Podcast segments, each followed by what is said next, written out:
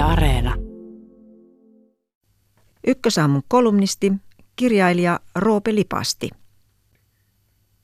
Kun nykyään kirjailijana käyn kouluissa vierailulla, pidän hyvin tiukasti suuni supussa sen suhteen, minkä ikäisille kirjani on tarkoitettu, sillä kirjat, jotka olen ajatellut lukemaan opetteleville, saattavat hyvinkin kulua vielä viidesluokkalaisten käsissä. En toki tahdo karkoittaa heitä kirjan ääreltä sanomalla, että se on pikkulapsille. Asia on kuitenkin jäänyt mietityttämään minua, koska meillähän pitäisi olla maailman paras koulutusjärjestelmä. Lopputuloksena peruskoululaisilla on lukuvaikeuksia ja melkoinen osa ylemmän tason opiskelijoista kärsii mielenterveysongelmista ja uupumuksesta ennen kuin ovat saavuttaneet kunnolla edes aikuisuutta. Niinpä olen päättänyt tehdä ikioman koulureformin. Sellaisiahan muutenkin tehdään melkein joka vuosi aina sen mukaan, mikä sattuu olemaan sen vuoden trendi opetushallituksessa. Koulureformissani keskeinen ajatus on, että koululaisille tärkeintä on oppia lukemaan ja laskemaan. Tämä oli muuten ohjenuorana myös Agrikolalla 500 vuotta sitten, joten kaikkea kunniaa ideasta en voi vaatia itselleni. Lukutaito on tärkeää, koska sen kautta voi oppia mitä tahansa muuta, eikä tule huijatuksikaan niin helpolla. Lukeminen on myös avain kirjoittamiseen. Matematiikka ja fysiikka ja kemia taas on tärkeää, että voi aikuisena laskea timanttinsa sekä palkkaprosenttinsa. Mutta ehkä vielä tärkeämpää on, että jos osaa matematiikkaa edes jonkin verran, ymmärtää myös jotain loogisesta päättelystä. Se taas on asia, josta on arjessa hyötyä, jos niistä derivaatoista ei suurimmalle osalle lopulta niin olekaan. Toki koulussa pitää opettaa muutakin. On aina hyödyllistä tietää, missä suunnassa on Ruotsi, kun suunnittelee erilaisia maanpuolustusstrategioita. Sen lisäksi on hyvä tunnistaa suippomadon lakki, jos haluaa paistaa sienipiirakkaa. Talitintin tuntemisella voi briljeerata sitivihreiden piirissä. Historiaa tuntematon ihminen on idiootti ja totta kai myös taideaineet ovat tärkeitä ja liikunta. Mutta suurin osa noistakin perustuu lukemiselle.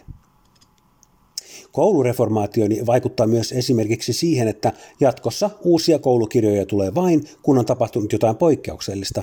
Jos on vaikka keksitty uusi aakkonen ja täytyy opetella sen tekstaaminen. Maailmansodan aiheuttamat rajasiirtymät hyväksytään maantiedon kirjojen uudistamisen syyksi. Muuten opettajat saavat pitkälti itse päättää, kuinka takovat oppiaineidensa sinänsä yksinkertaiset perusteet lasten kalloon. Opetushallituksen puuttuminen opettajien arkeen kielletään, paitsi jos on oikein supererityisen painavia syitä. Opettajat eivät saa myöskään osallistua koulunsa strategian ja visioiden kehittämiseen, eivätkä koulukohtaisen OPSin valmistelemiseen. Sitä kun ei jatkossa enää valmistella, sillä uudessa koulussa keskitytään vain perusasioihin. Yliopisto saa sitten syventää. Vanhempien niskoille jää opettaa lapselle käytöstavat sekä huolehtia, että hän saa ruokaa ja muistaa herätä aamulla ja tehdä läksynsä. Iltapusu ja iltasatu tulevat pakollisiksi, sillä eivät opettajatkaan kaikkeen ehdi. Paluu perusteisiin on tärkeää, koska nykykoulu rönsyilee liikaa. Kaikille kaikkea on kiva idea City Marketissa, mutta ei koulussa. Esimerkiksi yläkoulussa saa valita tuhannesta erilaisesta kurssista, joista melkoinen osa on laulua ja leikkiä, mistä syystä lapset tietenkin valitsevat laulun ja leikin. Meillä päin ei esimerkiksi koskaan järjestetty venäjän kielen kursseja, koska tyttäreni olisi ollut ainoa osallistuja. Sen sijaan retkeilykursseja järjestettiin joka vuosi. Myös Elviksestä Eminemiin kurssi oli aina ääriä myöten täynnä. Siihen tulee nyt koulureformin myötä loppu, kuten myös siihen, että jatkuvasti keksitään uusia pedagogisia loikkia vaan onko kuitenkin ehkä vähän kapea-alaista painottaa noita iän ikuisia perusjuttuja? Tokihan tietoyhteiskunnassa tarvitaan esimerkiksi tietoteknisiä taitoja. No jaa, käsi sydämelle.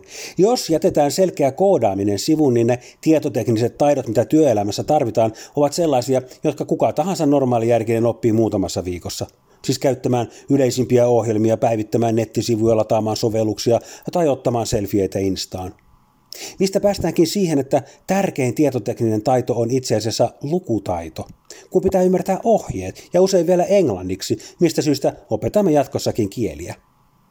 Luulen, että ainoa asia, mikä viime vuosikymmenten erilaisissa koulutuksen uudistuksissa on pysyvä ja hyvä havainto on, että tulevaisuudessa tarvitaan yhä enemmän elinikäistä oppimista. Ihminen kun luultavasti joutuu elämänsä aikana hyppimään ammatista ja työstä toiseen ja siihen tarvitaan koulutusta – nyt kysymys kuuluukin, mitä tarvitaan siihen, että voi oppia ihan koko ikänsä? Aivan oikein.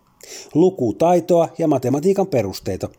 Niiden varaan rakentuu kaikki, ja kaikki muu on isossa kuvassa kirsikoita kakussa.